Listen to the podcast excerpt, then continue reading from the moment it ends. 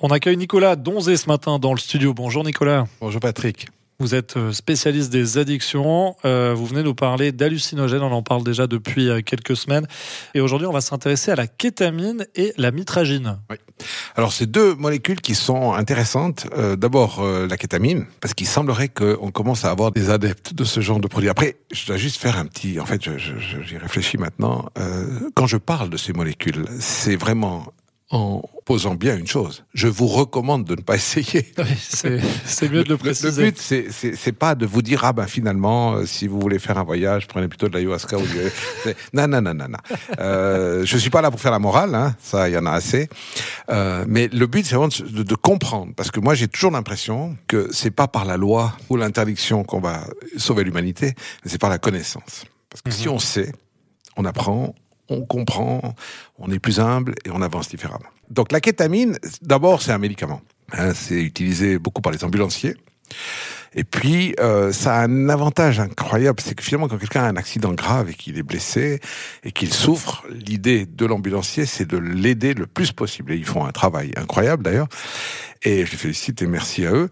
Mais euh, ce qu'il y a, c'est qu'ils vont donner de la kétamine. Et la kétamine va être un, un anesthésiant rapide. Donc ça veut dire que quelqu'un qui vraiment a un, des graves souffrances ou bien qui est coincé dans son véhicule ou quelque chose de terrible, en prenant de la kétamine, euh, il va s'anesthésier. Donc ça vraiment, ça va l'éteindre et il va pouvoir supporter cette horreur. Hein. Mhm.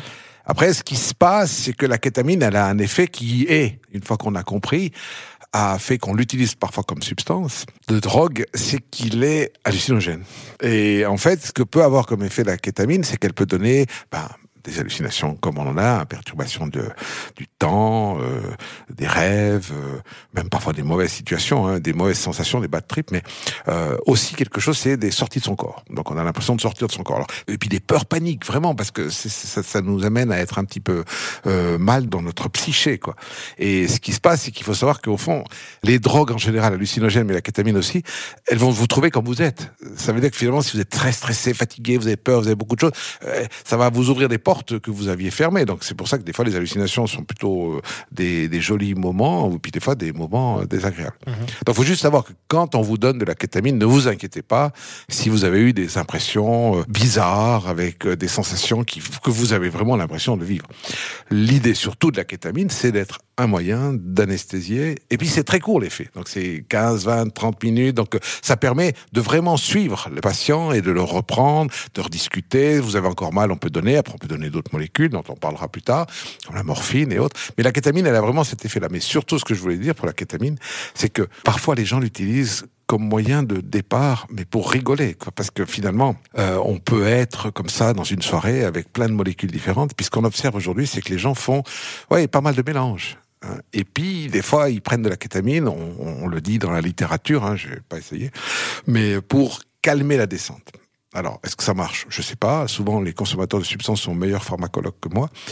Mais en principe, la kétamine, il faut faire attention. Puis maintenant, on va passer à une autre molécule qui, elle, elle est intéressante parce qu'elle perturbe un peu nos dogmes. La mitragine, elle vient d'une plante, hein, c'est une mitragina, c'est une espèce de grand arbre, hein, un magnifique arbre qui pousse en Asie du Sud-Est particulièrement, et qui a ses feuilles et dans ces feuilles, on trouve cet alcaloïde qui est la mitragine. On appelle ces feuilles, on l'appelle aussi le kratom. Et ce qui est d'original, c'est que ce kratom, cette mitragine, elle a deux effets.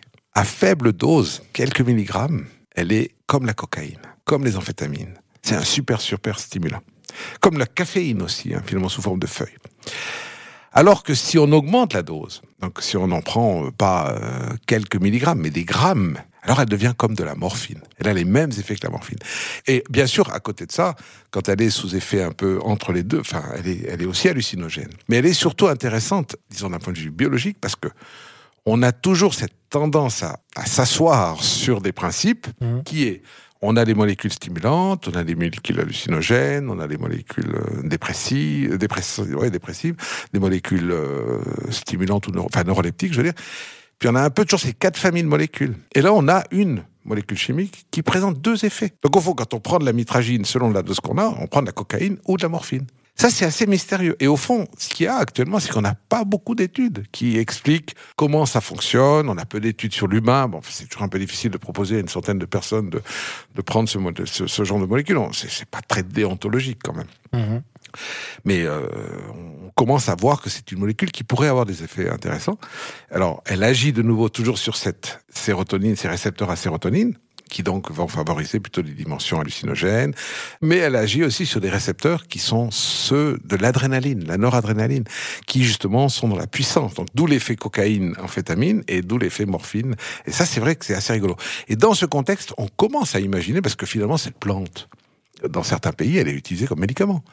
Par exemple, pour traiter la diarrhée, pour traiter le diabète, pour traiter d'autres pathologies un peu, on dira, faciles d'approche, mais on commence maintenant à se dire, mais au fond, pourquoi pas l'utiliser pour d'autres maladies mhm. comme la dépression nerveuse ou, l'anxiété, euh, vu ses effets un peu entre les deux. On mesure aujourd'hui qu'on est en train de, beaucoup réfléchir à ces, hallucinogènes en général et la mitragine en particulier comme médicament. Et on poussera la, réflexion un petit peu plus loin euh, sur cette thématique-là euh, la prochaine fois.